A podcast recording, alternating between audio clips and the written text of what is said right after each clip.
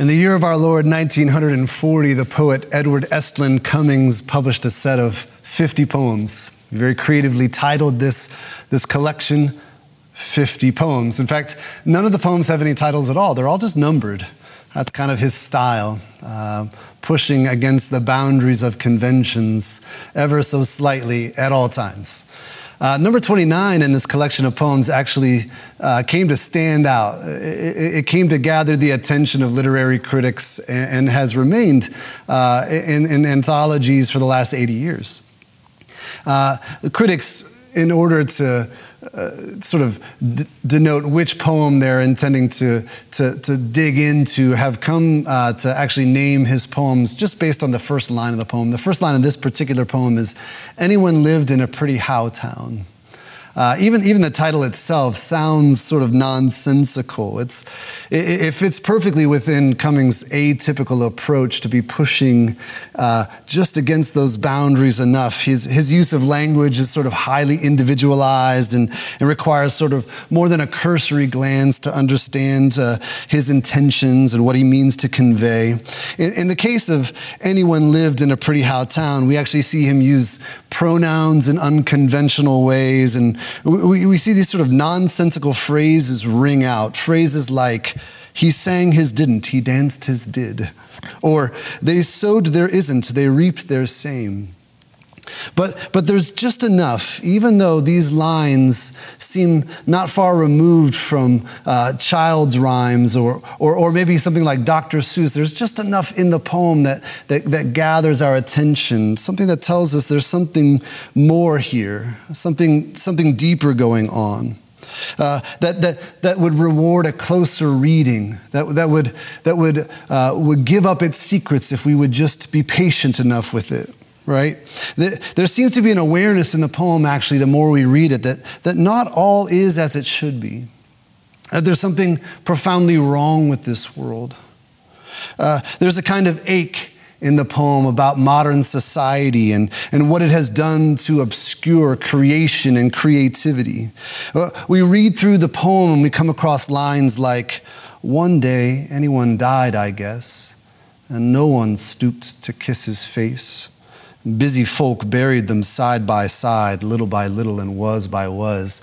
And, and along with Cummings, we start to feel the ache that, that maybe modern life and its goals and its machinations are doing more to obscure the abundant life than they are to uh, reveal the abundant life. It's lines like this that, that seem to reveal that Cummings is intimately equated with the weight of the human experience. Uh, uh, to be sure, he, he's not exemplary in all ways, and he makes all manner of mistakes in his life, but we read on because we have this sense that, that, that he feels what we feel, that, that he knows the things that we have come to know in our own human experiences. But, but how to, how to un, unveil that, how to, how to get to the depths of it when, when it seems so nonsensical and language is used in such unconventional ways.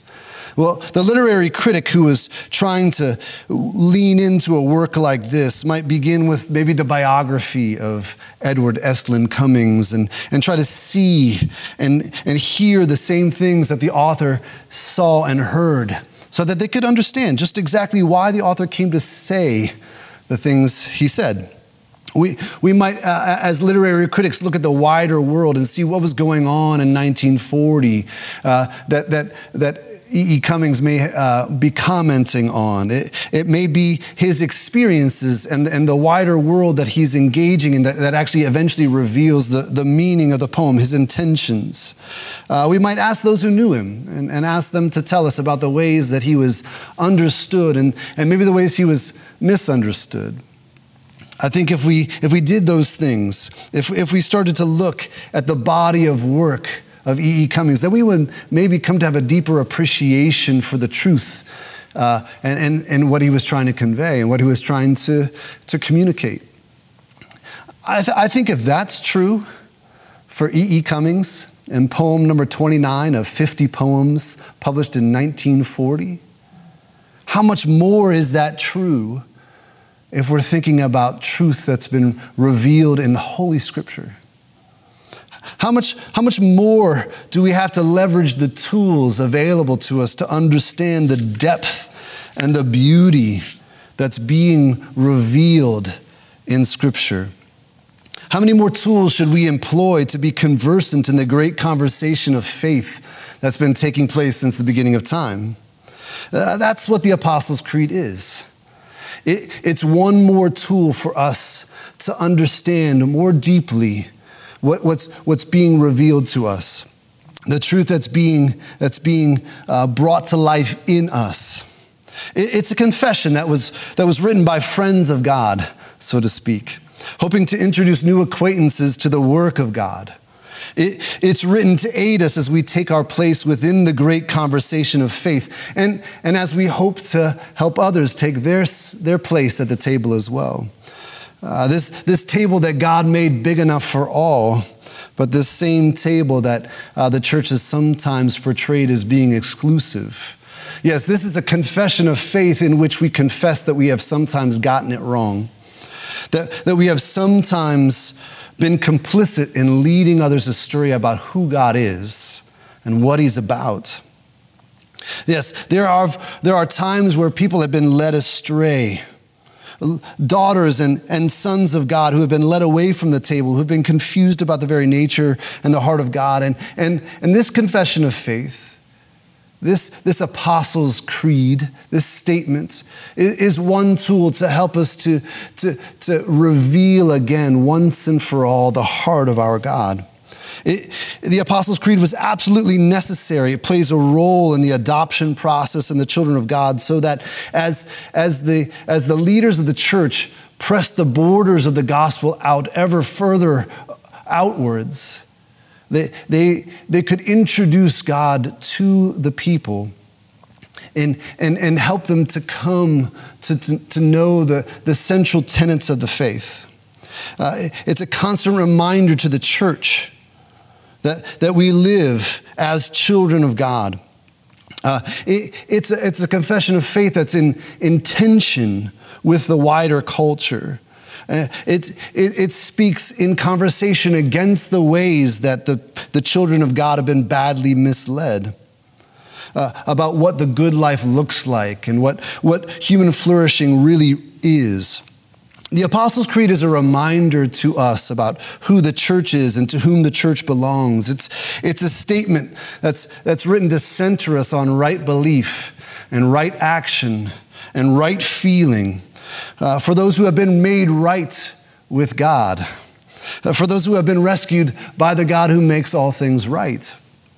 It, it's, it's, it's a confession that stands in the same stream of beauty and truth that Abraham stood in so long ago. From Abraham onwards, God has been making his way known through his followers. And, and the Apostles' Creed stands in that same stream. As faithful followers of God and of Jesus in the centuries following the ministry of Jesus, hoped to reveal the way of the Lord to the, the people around the Mediterranean and then into Asia and into Africa and so on and so forth. They use the Apostles' Creed as, as an introduction to who this God is and, and what he's like.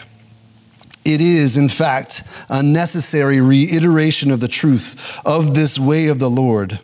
Uh, this way of the Lord that's been revealed by God in Scripture for those of us, for all of us who know that it's a struggle, that, that, we, that we need to be constantly reminded what's worth holding on to because we've often gone astray.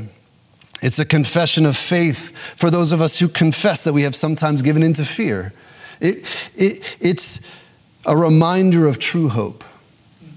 It's, it's, it's a reminder for those who have tended towards false hopes and, and hopelessness that there is true hope in this Jesus Christ and in God the Father and the Spirit that He bestows upon us. And that, thankfully, is where the creed ends with hope. It ends here with real, live Christian hope, hope with a capital H. Hope that the Spirit of God has made us a people, a, a, a holy church, a communion of saints. Where, where once we were not a people, He has made us a people. He has made us right with God. And, and He has forgiven our sins, and that we, we are blessed to receive this forgiveness, but also to bestow this forgiveness. There's real hope in that. There's real hope uh, for the created world at the end of the creed here. Uh, that life abundant is not just on the other side of the grave, but begins now. Sometimes we say that there is life before life after death. Uh, there's life because there's one who has put death to death on our behalf. There is this Jesus who has rescued us. And so we join in with the chorus of the saints and say the Apostles' Creed to be reminded yet again of what is really good and beautiful and true. That while there is something that's not quite right about this world, just just like E.E. E. Cummings put his finger on in 1940, where there's, there's, there's this, this culture that's obscuring the beauty and the truth of who God is. The Apostles' Creed helps to remind us and help us, helps us to remember that there's, there's hope still. So I think maybe it would be good for us to say the confession one more time. Let's, let's speak the confession together uh, before spending time with just the last two lines. Uh, let's, let's maybe even stand where we are and, and say this in, in solidarity with the truth, in solidarity with the, with the saints, in solidarity with, with the Spirit. Let's say what is true.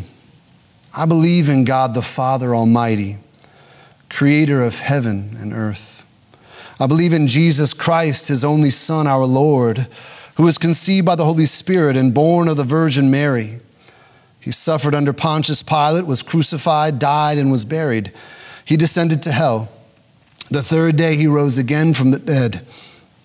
He ascended to heaven and is seated at the right hand of God the Father Almighty. And from there, he will come to judge the living and the dead. I believe in the Holy Spirit the Holy Catholic Church, the communion of saints, the forgiveness of sins, the resurrection of the body, and the life everlasting. Amen. For us, in this last uh, installment of this sermon series, where we recognize that faith is a struggle and we need to return to the tenets of the faith over and over again and return to the one who made our faith possible over and over again. In this last installment of this series, we're going to be focused on the last couple of lines. The, the two lines the resurrection of the body and the life everlasting. And, just like we might if we were analyzing a poem, we look at these lines and we might ask ourselves, why did the ancient leaders of the church feel it was right and good to include these lines? What, what was going on in the wider world? What had they experienced? What conversations were they a part of that led them to say, we must include that we believe in the resurrection of the body and the life everlasting? What is it that, that led them to allude to the fact that this Jesus, who was crucified, died, and buried, is the same Jesus that provides resurrection for us and life everlasting for us, in allusion to maybe John 14, 6, where it says that this Jesus is the way and the truth and the life. Well, if, if we do lean into this and, and think about what was going on in the wider world when the Apostles' Creed was, was kind of coming into form, we, we can maybe get some clues as to why they found it so necessary to push back against the ways that the people of God were being led astray. There's a few things we can, we can see that, that as, as the Apostles' Creed was being formalized in like the third and the fourth century, we could see that the church was undergoing persecution. It, it, it maybe is no wonder.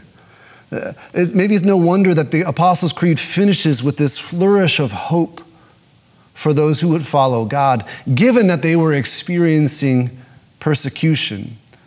Not, not universally and not all the time, but, but certainly this was an, an ever present fear uh, all the way up into the fourth century for the church. Persecution was a, was a very real threat to the, to the church fathers who penned the Apostles' Creed.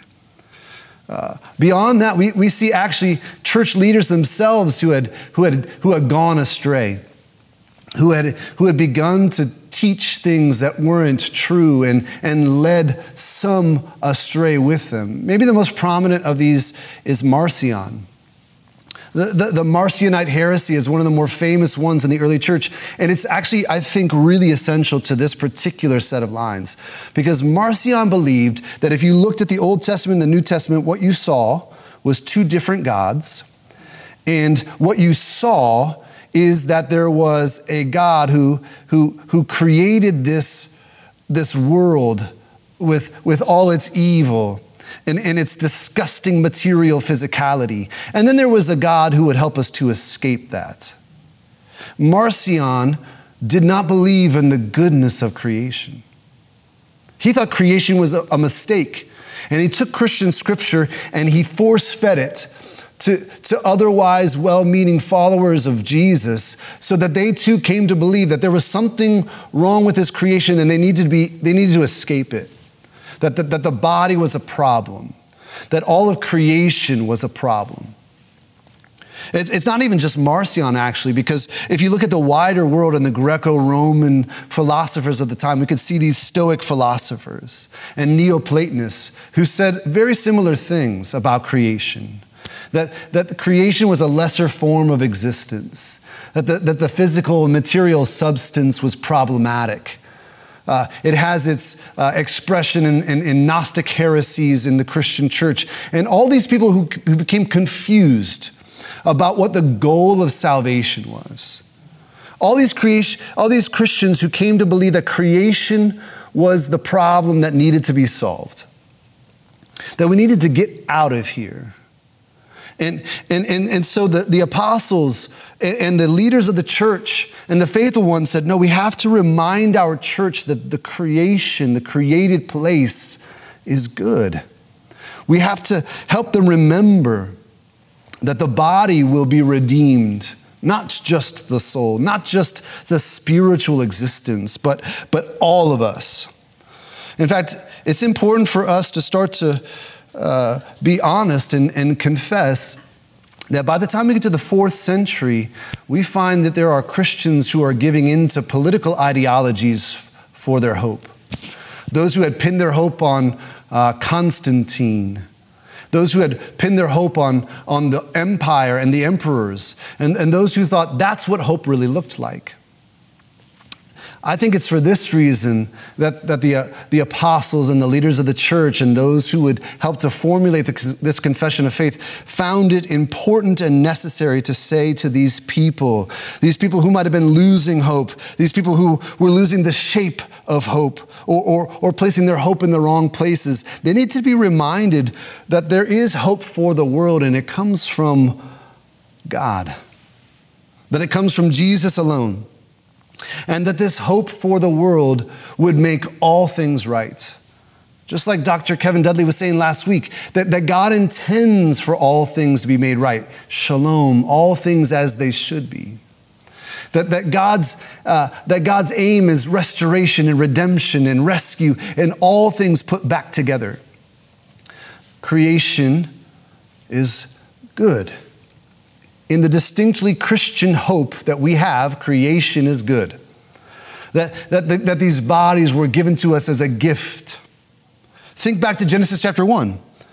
You don't have to read very far to find the, the repetitive phrase that God saw and called it good. Saw what he had created and called it good. We, we move forward and we, we see this becomes an actual theme in the Old Testament. Whether it's from the Psalms, and we see in Psalm 24 that the earth is the Lord's and everything in it, that He created on purpose, with a purpose, the heavens and the earth. We could look at the wisdom, the wisdom literature like Proverbs chapter 3, verse 19, or, or into Job, and we see that God created with wisdom and with understanding, that, that He had a purpose and order in mind as He created. The Christian hope affirms the goodness of creation over and over and over again that there's value here, that God intends for his people to put this goodness on display, uh, to put this goodness back together. Uh, we, we see God's prophets actually call God's people to account.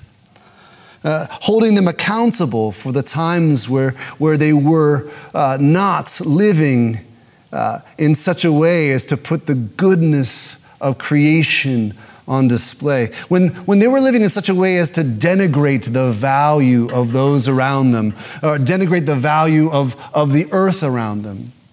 Maybe the most prominent of those uh, passages can be found in Isaiah 58. Isaiah is a prophet who's casting vision over and over and over again. And what is he casting his vision on, helping us to see? He's helping us to see how things ought to be and helping us to see the God who will make it all right again and helping us to see that we play a role in it. In Isaiah 58, he's calling the people of God to account because they've been living out of alignment with what is truly God given hope. They, they, they've been denigrating the value of those around them. They've been following the rules of God, but, but, but not in a way that, that spills over into, into their lives and into their actions. Look at this. God says their Sabbath is, is without value, is, is, uh, is not pointing to the truth because they're living out of alignment with his calling, with his way. It says this Yet on the day of your fasting, you do as you please and exploit all your workers. Your fasting ends in quarreling and strife and in striking each other with wicked fists.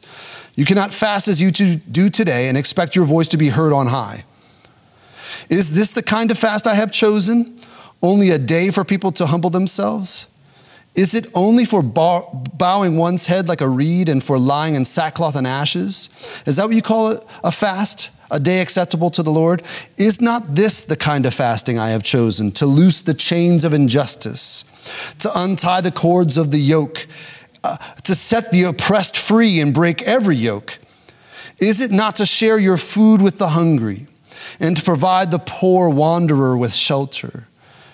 To, to honor them and their created value by, by clothing the naked and, and not to turn away from your own flesh and blood. See again how, how the prophet Isaiah reminds us of the goodness of creation and how we need to live in accordance with God's way within that creation.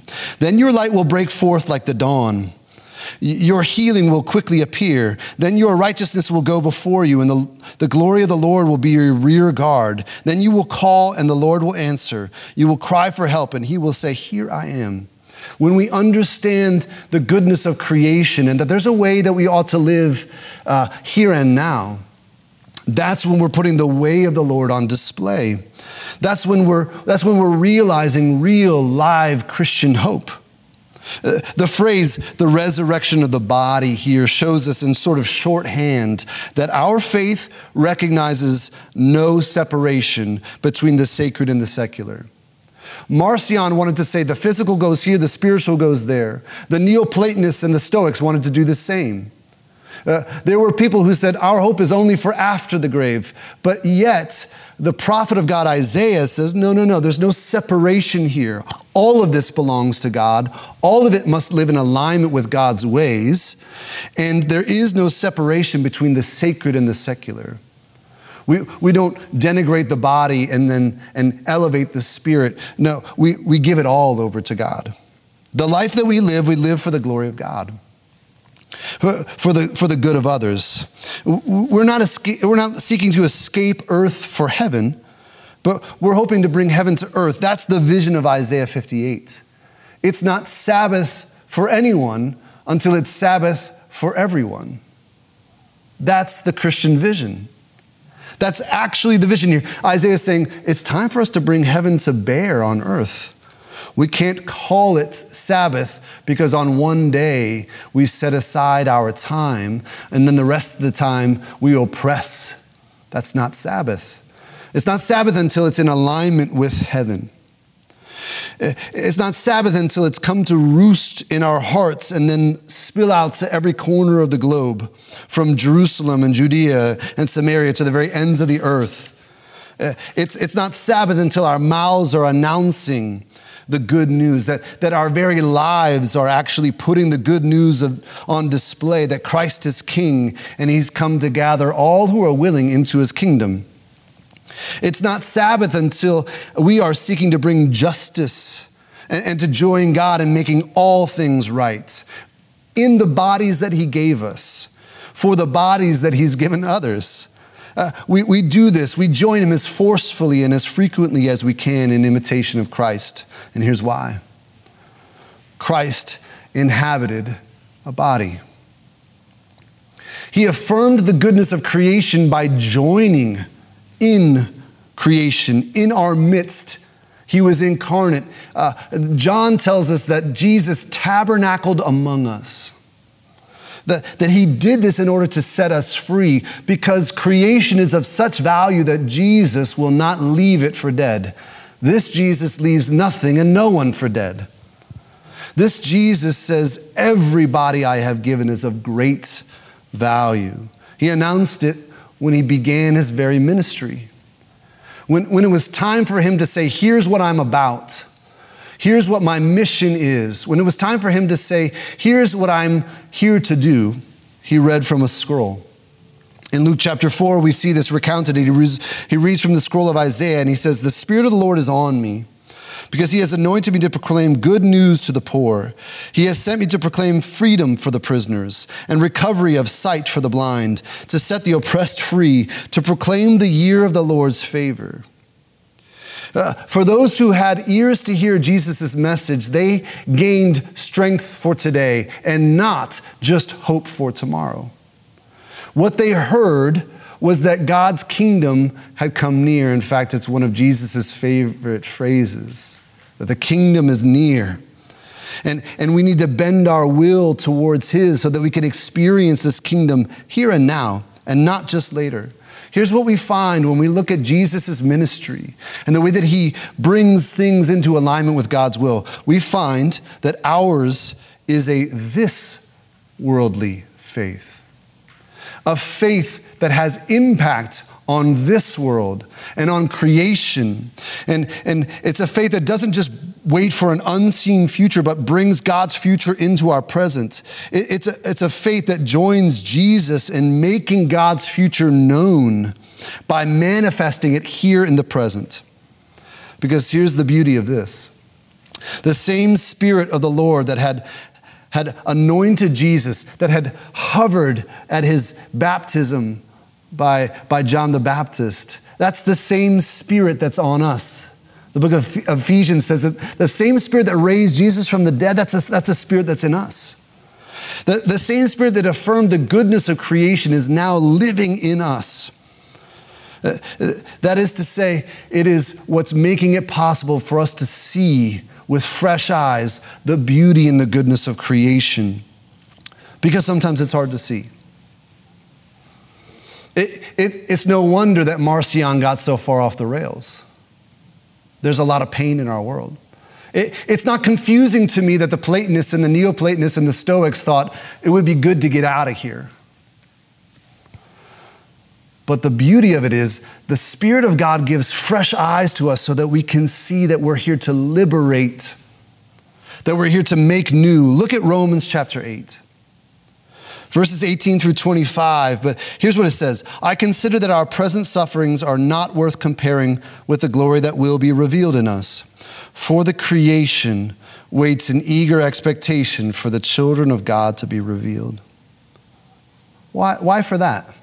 Well, well, because at least in part, when the children of God are revealed, they will care for creation the way that human beings were always meant to care for and steward creation. That, that we would recognize the goodness and the value of creation, and that we would bring it into harmony with God's will.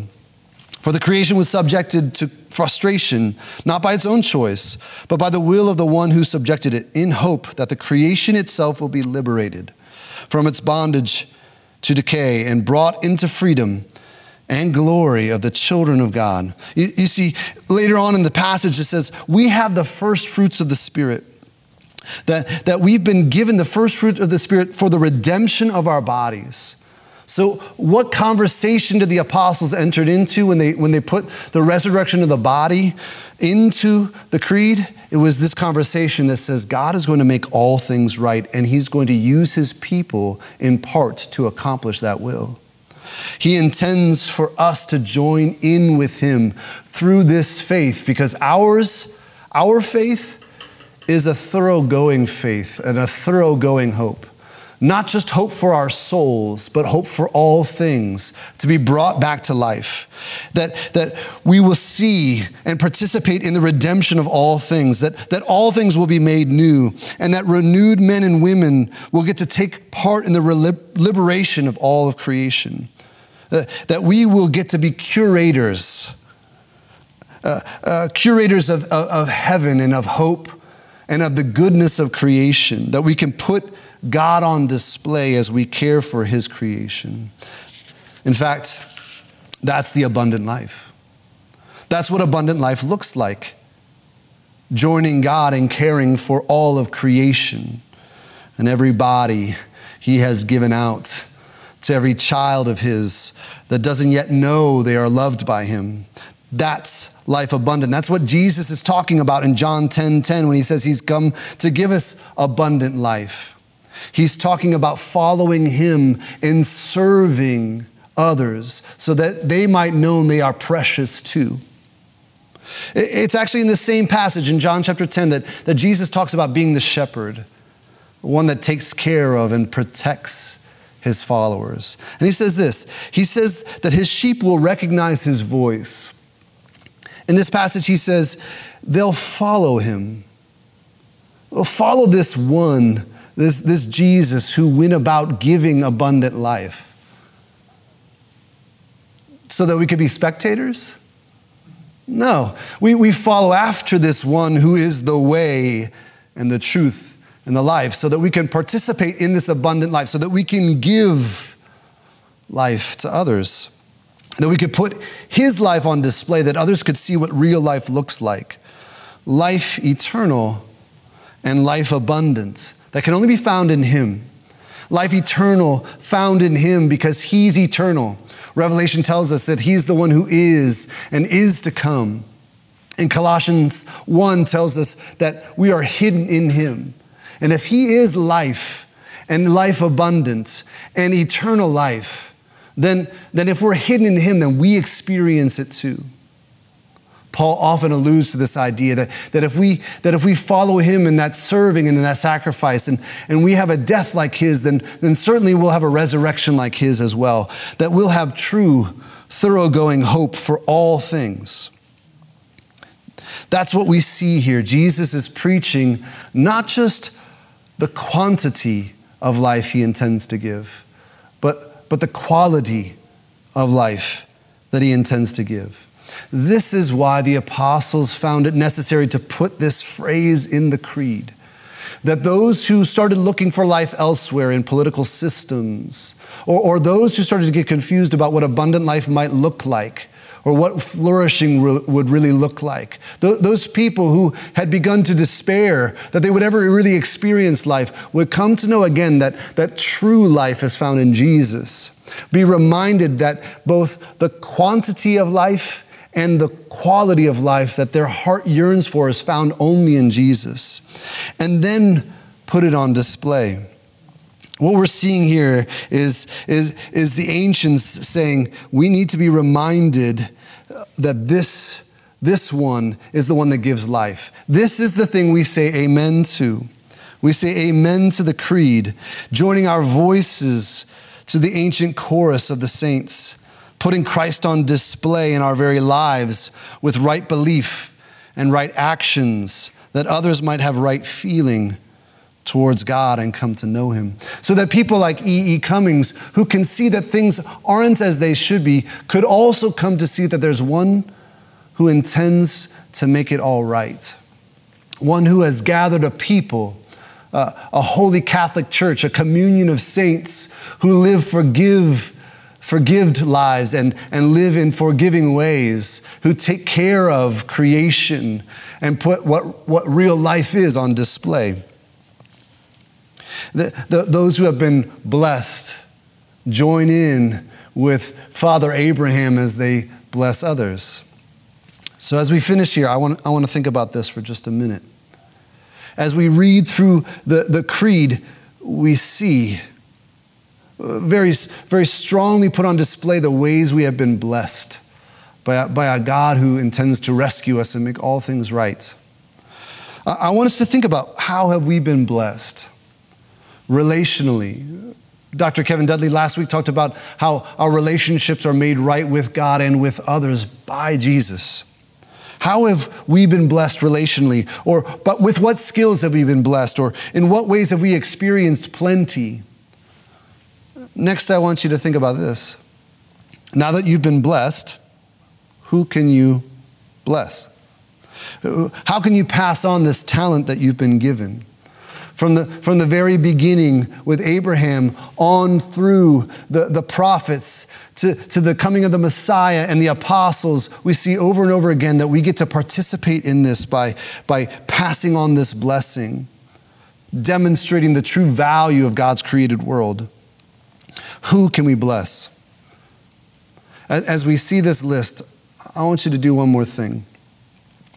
I want you to think who on your list will you benefit least from blessing? Who is on, on your list that you won't get any residual kickback from blessing?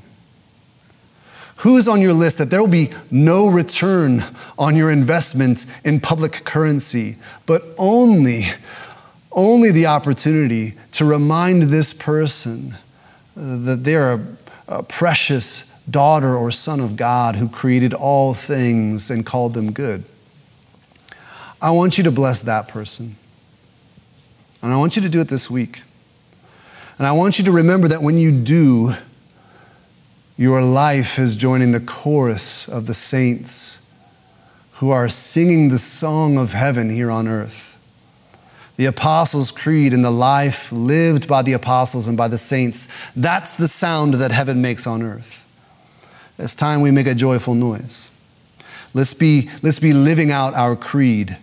Let's be putting it on display, our beliefs with our actions, so that people could have right feeling and understanding of who God is and how much they are loved by Him.